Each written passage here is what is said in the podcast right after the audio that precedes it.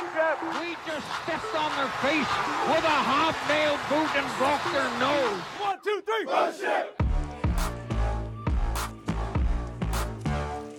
Welcome to the Title Run Podcast.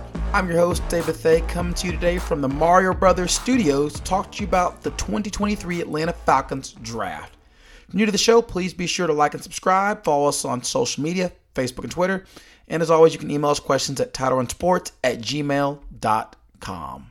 So we're roughly three days away from the NFL draft. This is being recorded Monday evening, and the Falcons are in a really interesting situation where, as they sit at the number eight pick, they have an entire bevy of options to the point where there is really no strong consensus on who the Falcons will take. And as you sift through all of the pre draft media, there's just been a wide range of possible outcomes that people think. It's Myles Murphy one week, it's Bijan Robinson another week, it's Peter Skoronski another week. And there's just no general consensus on who the Falcons are going to take. It's changed wildly. So part of that is because as the Falcons have gone through this offseason, they have continued to address some of the gaping needs on their team. So I want to start before we get into the conversation of what the Falcons are going to do in the draft about talk by talking about what they've already done. And it's been a lot. As we knew coming into this offseason, the Falcons had an enormous amount of cap space in which to improve their team. And while it was tempting to go for a few big ticket items, the Falcons took the other approach of going for a lot of middle tier free agents or lower tier free agents and filling a ton of gaps instead of trying to plug one or two. Having said that, they still did get some high end big ticket items. So, starting with the O line, they re signed Caleb McGary after a career year, locking up the spot at tackle and kind of taking that position off the board as a possible draft pick at eight. And they extended Chris Lindstrom. And if you remember, Lindstrom was drafted number 14 overall in the 2019 draft, which is extraordinarily high for a guard. And the thing is, when you draft a guard that high, you're essentially saying, even though we know this is not good value, we believe this guy is an uber elite talent. So to really make that pick worth the while, that player has to end up being essentially the best guard in football or one of them within a few years. Well, that's where we are with Lindstrom. He's one of the probably two or three best sub Quenton Nelson cards in all football. So that pick is one that actually looks like a good pick. And they went ahead and extended him and locked him up long term. At wide receiver, we picked up some low cost, kind of replacement level veterans in Mack Hollins and Scotty Miller. At running back, we did nothing. Um, at tight end, we traded for a really high end number two tight end in Johnny Smith. And at this point in his career, in his 30s, that's what Johnny Smith is. He's no longer like the Pro Bowl, borderline Pro Bowl receiver he was when he was in Tennessee, but he's still a good, a good receiving tight end. At quarterback, we added a really high end backup in Taylor Heinicke, who was very reasonably priced and gives you an option to start if Desmond Ridder can't do it. And the Falcons went hard in the paint addressing what was clearly the biggest issue on this team and has been the biggest issue for several years, which is the front seven. So at defensive line and edge, and some of these players kind of overlap, so I'm going to put them together. Big signing was Calais Campbell, who even at 36 years old is just a stud. He's going to be a Hall of Famer. He is just a stud. He is a class act in so many ways. He brings so much to the team beyond football, but it just so happens he's actually still good at football. So he was a great big pickup. We added David Onyemata from the New Orleans Saints, a player I don't know a lot about. He's supposedly a he's supposedly a solid rotational starter. That's all I know about him. We had signed Eddie Goldman last year, and then he retired, so we got him out of retirement. And all of these guys will be rotating in our front three because we're going to base out of a lot of three four looks, we believe. and we also added Bud Dupree, who is 30 now, but at one point in his career was a really good pass rushing outside linebacker. And we rewarded Lorenzo Carter for what was a pretty good year last year and re signed him. Then we also added Kaden Elliss as a kind of inside outside linebacker hybrid, a guy who just had a career year in New Orleans. And we added some other smaller signings at linebacker for special teams depth. At cornerback, we added Mike Hughes, former first round pick for the Vikings, and then traded for Jeff Okudah, a top five pick corner who I thought was a slam dunk to be a stud, and has really just spent almost his entire career at the Lions hurt, so they moved on from him. And then the really big ticket item was we added an elite safety in Jessie Bates, one of the five best safeties in, in all of football. So those are needs we already addressed. And so when you take shots at that many positions, you take a lot of the options off the board at number eight.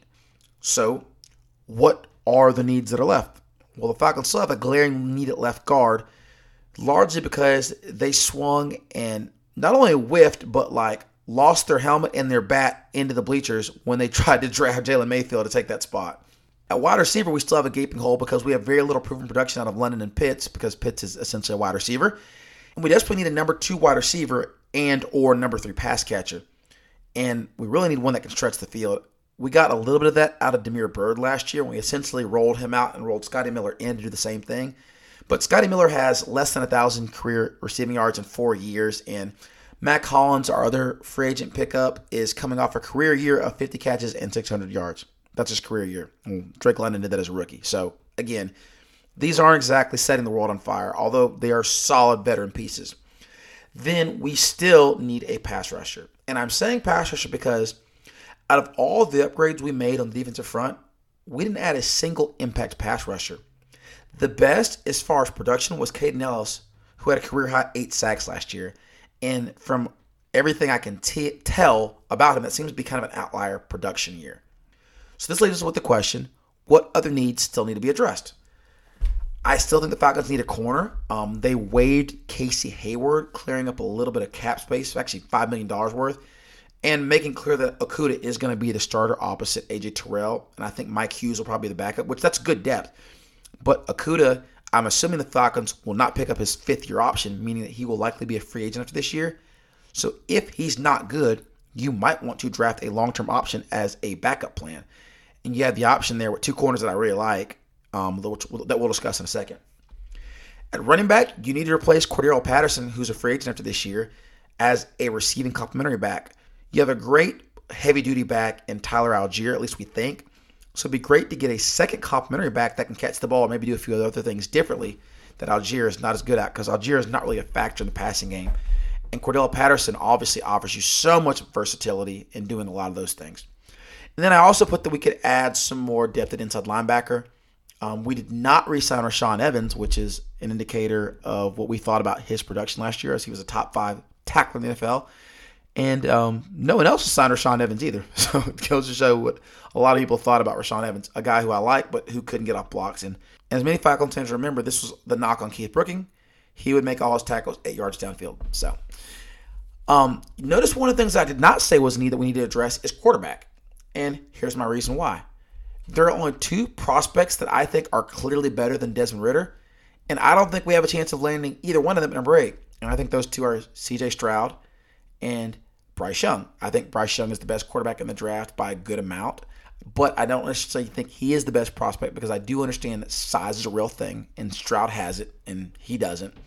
But I don't think there's any chance of getting either of those at eight, and so and so if with those two off the board, I don't like Anthony Richardson anywhere near my franchise, and I don't think Will Levis is a better prospect than Desmond Ridder, as I told you in the last podcast, because I don't think he does anything better than Desmond Ridder except throw the ball hard, and I don't think that translates to the NFL. So I'm not down on Levis as a prospect, but he's not clearly better than Ridder in my opinion. Now, what's tricky about this draft is that figuring out who to take is tough because this is a weak draft in my opinion. Uh, it's weak at safety and wide receiver and running back. It's actually pretty good at defensive line, especially interior defensive line, and it's good at corner and it's generationally good at tight end, which is interesting to me because we decided to go ahead and sign Johnny Smith, which is great, but you know, maybe you could have gotten a Tyler, maybe you could have gotten a Musgraves from Oregon State in the second round, or Darnell Washington from Georgia in the second round, and maybe filled some of that need for guys that can block and or catch. So, but we went with a proven veteran, which again does provide some benefit because it frees you up to take best player available. Now, Again, the issue is the holes the Falcons have at positions like wide receiver and guard are not good values at number eight in this draft. There's not a Quenton Nelson or Chris Lindstrom in this draft to take at that spot. And if you go best player available, you're not plugging an immediate hole. So again, what do you do? Well, obviously, some of this depends on how the boards fall. So, a few options that I would consider if I was the Falcons. First of all, if they are available, I would take Will Anderson. I would take Jalen Carter. I would not take Tyree Wilson. I would take Christian Gonzalez. I would take Devin Witherspoon. Those are all people that I would feel comfortable taking at eight. I would consider taking Jaxon Smith-Njigba if they are sold that he is a high level slot weapon. I would also consider taking Bijan Robinson because I believe Bijan Robinson is one of the three best players in this draft. Will Anderson, Jalen Carter, and Bijan Robinson, I believe, are the best players in this draft in whatever order you want to put them. And I believe that Bijan Robinson is not just a good running back prospect, but a borderline generational running back prospect.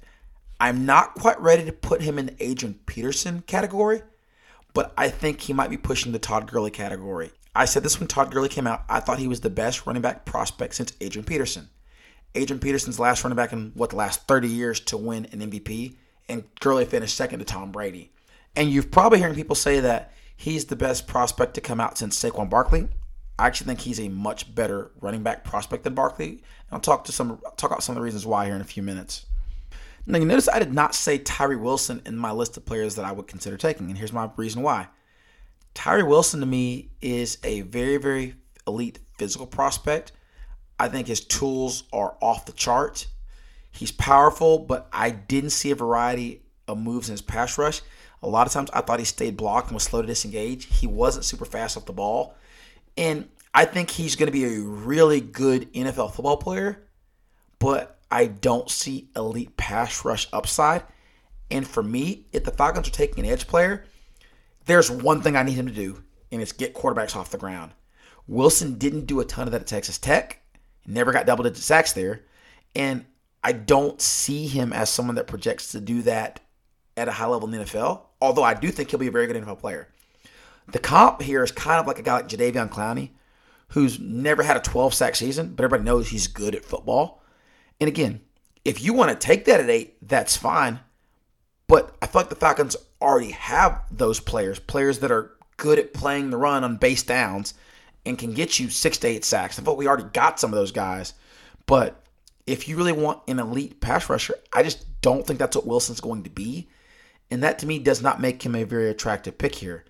I actually personally think Myles Murphy is a better pure pass rushing prospect than Tyree Wilson. And I actually like him a little bit better. He's quicker off the ball. He's got really good hands. I think he plays a little bit harder than Wilson, or at least a little bit faster than Wilson. And I just think if you're going to take a pass rusher, he is a better fit for the Falcons, although I will say I don't think he's a top eight player in this draft. So again, that goes back to best player available or draft for need. So if I'm the Falcons, I'm starting with the two best defensive players in this draft, and that's Jalen Carter and Will Anderson. If either of them are there, you take them. They are the two best players at a position of weakness. And I know I just talked about needing guys that get to the quarterback, and even though Jalen Carter did not necessarily get to the quarterback at a high level as an interior lineman, you don't use the same burden of proof with a player at that position that you would with a player that's on the edge. You can't just look at his sack numbers or even his tackle for loss numbers Watch the film, watch him destroy offensive linemen consistently, disrupt the pocket, and generally just cause havoc. And you draft that. It's that simple. Everybody would love to have a Chris Jones or an Aaron Donald, and Carter could turn into, well, he's not turning into Aaron Donald. Carter could possibly turn into Chris Jones. But what if he just turns into Fletcher Cox and he gets you six to nine sack years with the occasional double digit sack year thrown in there? Oh, and he's a Pro Bowler just about every year. I think you'd probably take that. If the two best defensive players in this draft are not available, I would then consider pivoting to cornerback. I like the same two corners that everybody else likes. Devon Witherspoon is an absolute stud. My comp for him is Denzel Ward. He is a CB1 if I've ever seen one. He clicks and explodes to the ball like a lightning bolt. He comes downhill like a safety. When he hits you, it's like you're getting hit by a linebacker. He is an extremely good tackler. He's very good at off man. He route reads so fast, it looks like he's guessing and he is really, really good at the catch point. He doesn't necessarily turn good coverage 90s, but he gets a lot of pass breakups. And he has the ability to play really well in zone when he gets a chance to do it, which he didn't do a ton of at Illinois. But man, if I told you you were going to add Denzel Ward to your secondary, would you take that? The answer is yes, you would take that. you should take that. Um, the only knock on Witherspoon is he's like 180 pounds, and people are worried about his ability to hold up. But Denzel Ward measured in the combine at 5'11, 183 pounds, and was the fourth pick in the draft. So if you're good, you're good. I think people are overthinking it with the size thing because the film doesn't lie. I mean, he was unreal this year.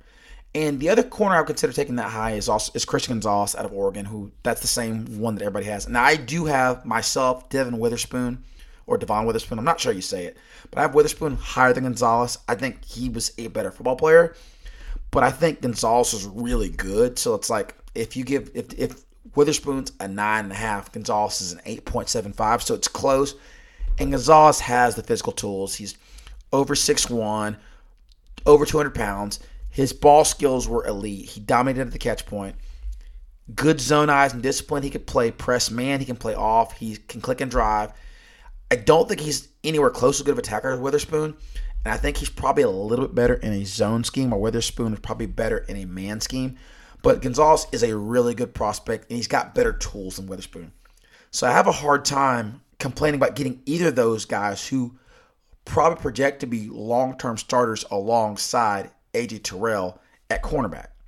And if Jeff Okudah ends up being good and you end up deciding to give him a long term deal, you slide one of these guys in the slot, or you just have three really good corners, knowing that one's probably going to get hurt at some point. There's no such thing as too many good corners in the NFL. It's like not having, it's like in baseball, you can't have too many good starting pitchers. Now, if those two are off the board, a couple corners that you might be able to circle around to in the second round, guys like Kelee Ringo, who I don't have to tell you about. Y'all know who he is. He's big physical corner. He's got good long speed. Um, he's a little stiff in the hips, not great at the catch point all the time, but second round, he's a great project to pick up. If this guy makes in the second round, you have to be really high on Deonte Banks. He's got really good makeup speed. He's super athletic. He's big, like six foot, six foot one, close to 200 pounds.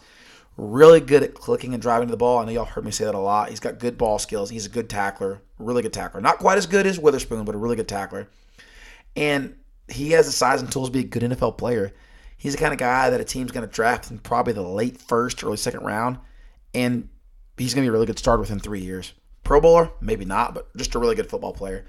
And another one is Emmanuel Forbes. A lot of people have heard about. Um, he is long and man, you you think Witherspoon skinny. This guy's like 166, 170 pounds, and he is competitive. Again, you're noticing a trend here. Really good ball skills. Gets his hand on the balls a lot. But he is a bit of a gambler. He'll peek in the backfield, jump routes, and he does get them. He gets pick sixes, but he also will occasionally get in the trail because he has bad eyes at times. He is surprisingly physical with his tackling, and he just is a guy that has that dog, and it makes you interested in him. So he'd be a guy that I would consider in the second round if we weren't able to get one of those elite corners that I really like in the first round. Now, at receiver, I mentioned this is not a great receiver draft. One of the reasons being this receiver class is full of midgets. It's a bunch of 5 foot 10, 170 to 180 pound guys that can run really fast. And as the Falcoholic put it, we all know that Arthur Smith thinks that his receivers should be able to reach up and tickle God's feet. So, so guys like Jordan Addison, Tank Dell, and Zay Flowers, who are all good players. I really like Dell and and uh, Flowers. Actually, I just don't know that those are Arthur Smith guys. They're small. They don't have a big catch radius, and I don't think any of them are very good blockers from what I've seen. So that doesn't really fit the Arthur Smith mold. So to me, the only guy that you could consider taking at eight would be Jaxon Smith-Njigba, which is okay. But again, I don't know that he's the eighth best player in this draft. And while the positional value of taking a wide receiver eight is very good, because as I discussed a couple years ago, the 10th best wide receiver in the NFL is more productive than the best tight end in the NFL even when the tight end in the NFL is Travis Kelce, the years that Kelce was breaking records, he finished like fourth in the NFL in receiving yards, I think, or maybe even lower than that. So a good receiver is always more valuable than a good tight end. But on a team that is absolutely starved for playmaking at receiver, and in a draft that isn't particularly deep at playmaking receivers, it's not a terrible pick. Now, maybe you go reach in the second round and get someone like a Cedric Tillman, or in the third round, or maybe you go get someone like a Jonathan Mingo later on, or you grab a Jalin Hyatt in the second round. Those are on the table. But I don't love the idea of taking a receiver at eight in this particular draft, even though I think Smith-Njigba probably would be the pick if you go that route, because the guy that seems like the most Arthur Smith pick in Quentin Johnston isn't a great fit at number eight because he's probably the 25th best player in this draft. So you're not getting good value for that pick, and that's what we refer to as a reach. You draft for need and not according to the talent available. So, summarizing kind of what I think the Falcons should do edge rusher first, corner second, then if neither of those are available, you have to really take a hard look at Bijan Robinson. Bijan Robinson is the best running back prospect since Todd Gurley. I said it earlier. While he doesn't have the freakish measurables Saquon Barkley did coming out of Penn State, he is more physical, he has better feet, and I think his hands are just as good. And the question here is is there any value in taking a running back at eight? And this is what Scott and I have been hotly debating. The Falcons don't seem to care about positional value, which, as Scott has pointed out, can be problematic. And what I said in response to that, and we're going to debate this on our next post draft show, is does positional value matter if you're taking an elite prospect? Well, depends on the prospect.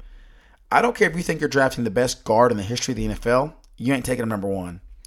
I don't care if you're drafting the best inside linebacker that's ever played football, you're not taking him at number four. It, that just doesn't work. And so, even if you think that you're taking an all time elite prospect at certain positions, it still just doesn't make sense. And some people feel that running back's one of those positions. I, for one, do not. But I will say this if you're taking Bijan Robinson, who checks every running back box imaginable vision, feet, long speed, production, health, hands, not great in pass protection, what rookie running back is, if you want to nitpick. Um, you are essentially saying this guy, I think, is going to be such an elite player at his position that we value his eliteness over positions that have far more value on the field, such as wide receiver, quarterback, offensive tackle. A lot of people want us to take Peter Skoronski there, or even quarterback. So that's what you have to decide. If you truly believe that you're drafting the next Adrian Peterson and Bijan Robinson, then the number eight pick is justifiable. But this is the argument that we did with the Kyle Pitts pick. And me saying to take Pitts four, you basically have to believe he's going to be the best tight end in the history of football, and you better be right. He's been really good, but as Scott pointed out, he hasn't turned our franchise around. But my counter to that is, well, neither did J.J. Watt, neither did Ed Reed, neither did Deion Sanders. Even all-time great players at their positions, if they're non-quarterbacks, they don't turn franchises around. Adrian Peterson did not turn around the Minnesota Vikings. But the point being, if you're going to draft a non-value position at a premium spot, you had better hit.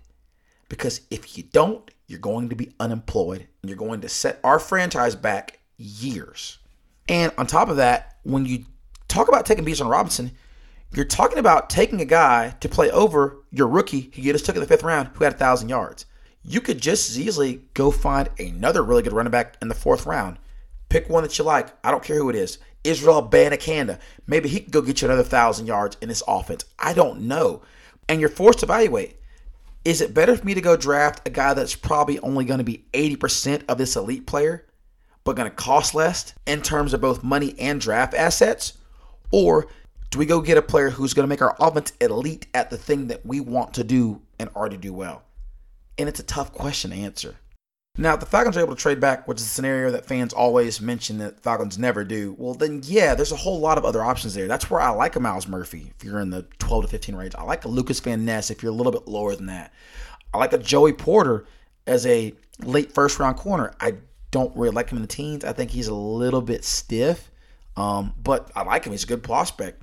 And it opens up a, a whole world of other possibilities if you're able to trade back. I don't think Bryan Bresee or Bresee, I can't remember how to say it. I don't think his film's as good as some other people do, but he has an elite pedigree. And when he was healthy at Clemson, he was really good. He played with excellent technique. He would squeeze blocks and try to stay square. He had really good hands. Um, didn't have an elite pass rush repertoire, which is why I don't think he's a top 10 pick. But man, if you trade back to 16, that's good value for him. So again, there's lots of players that I think are good fits and would fill needs for the Falcons, just not at eight. I think the Falcons are banking on the two top quarterbacks being gone because quarterbacks don't stay on the board in the draft these days. I think they're banking on the two best defenders in the draft being gone in Anderson and Carter. And I think the Falcons to be choosing between one of the two elite corners and Bijan Robinson at running back. And if Arthur Smith and Terry Fontenot have come to the conclusion that Bijan Robinson is the next Todd Gurley or even Adrian Peterson, he's going to be the pick. he's going to be the pick. And we'll piss and moan about value, and we will start the five year clock for when we either franchise tag him or let him walk to get overpaid by another team. But in the five years that you have a prime, healthy Bijan Robinson, could you recreate the kind of elite offense that you had in Tennessee? And again, it is going to depend to some extent on quarterback play. Now, having said all this about the Falcons draft, I did some research and I wanted to share with you a few comps and some of the thoughts that I had on a few other players that I've been asked about. So I'll go through this. This is really rather random, stream of conscious. So if you only wanted the Falcon stuff, you're welcome to cut the podcast off now. If you're interested in hearing my takes on a few draft prospects, stay stay tuned.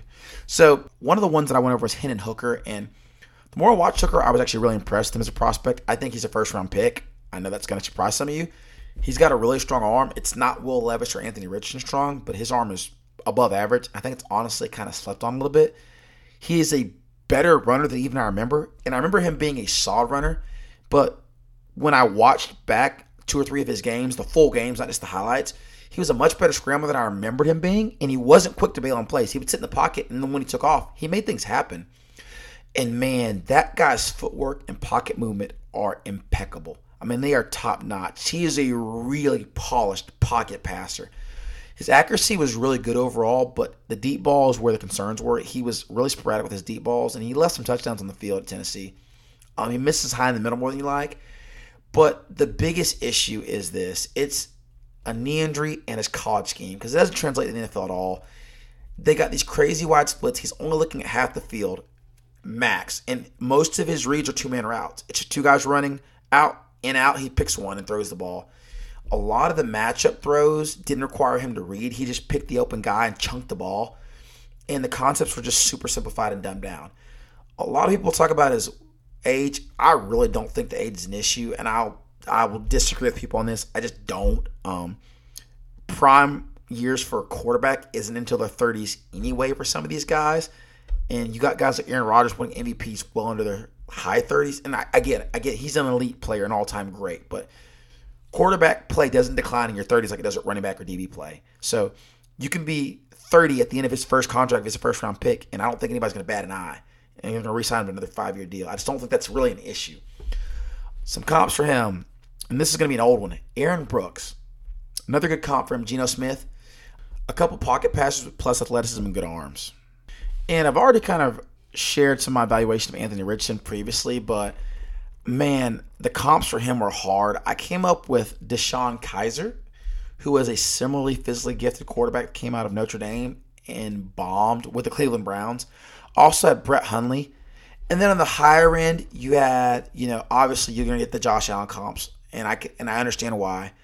Um, he's a better athlete than Josh Allen. Josh Allen was probably a better runner in college. I know it's crazy to say, but Josh Allen was a really good runner coming out of college. And um, one that I really like here is Blake Bortles, plus athlete, um, coming out of UCF, had like really one great year there, and then came in the NFL and was very up and down. And another one I had was EJ Manuel, big, strong, athletic guy. Not as good of an athlete as Richardson, but big, strong, athletic guy that never really panned out in Buffalo. And then going on to Bryce Young, y'all are so familiar with this game. I don't really feel the need to go to a deep breakdown of his game. But comps I had for him, Doug Flutie. I thought that was one that a lot of people have been sleeping on, the Doug Flutie comp. And Drew Brees is the one that you hear a lot.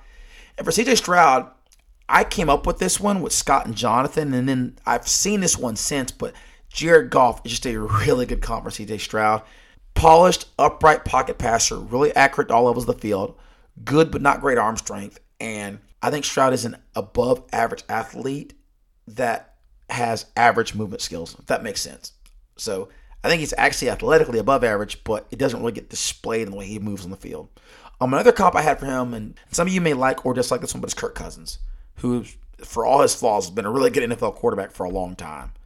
And really quickly, circling back around a receiver, if the Falcons do trade down and a receiver is their target, Jaxon Smith-Njigba, a lot of you are familiar with him, but that dude is just a wizard in the middle of the field. He's got long speed that's pretty average. He was right around 4 5 when he finally did get to run.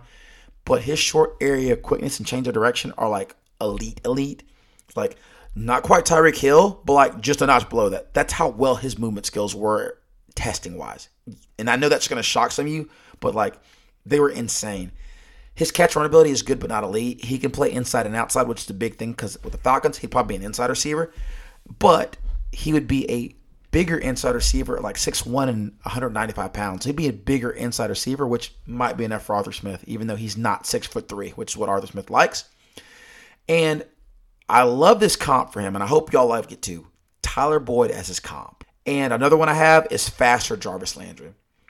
As for Quentin Johnston, you saw him in the college football playoff. I know, ignore the Georgia game, which was an outlier game, but he is tall and fast. He is a long strider. He looks a lot faster than his clock speed, which is like 4 5, and he absolutely destroys defensive back cushions. Route running is not anything special. He separates primarily with speed, and he's really good after the catch. He's going to have to figure out how to separate with things other than speed at the next level because DBs in the NFL are fast, y'all. Um, I think he's legit first round talent. I don't think he's wide receiver one like he was hyped to be during the season, but I think he could be really effective early on if he's used correctly on a team that has him as a deep threat. Um, I think he's really good at 50-50 balls, and he's a red zone nightmare because he can. He's got crazy hops and he's long, so he could be one of those guys that as a rookie catches 40 balls but has seven touchdowns. I could really see that being an outcome for him. Comps for him: Sammy Watkins, DJ Chark, which I think is a really good one, and or Will Fuller with better hands. So that's my little mini draft preview. I am really intrigued to see what the Falcons do. There's a million different directions they could go, meaning fans are guaranteed to be unhappy with whatever they do. So that's going to be fun. But I'll be back with Scott after the draft to break down what the Falcons do and piss and moan about what we didn't like or to praise what they did that we did like. So until then, this has been Dave Bethay with the Title Run Podcast. That's it for today. Thank you for listening.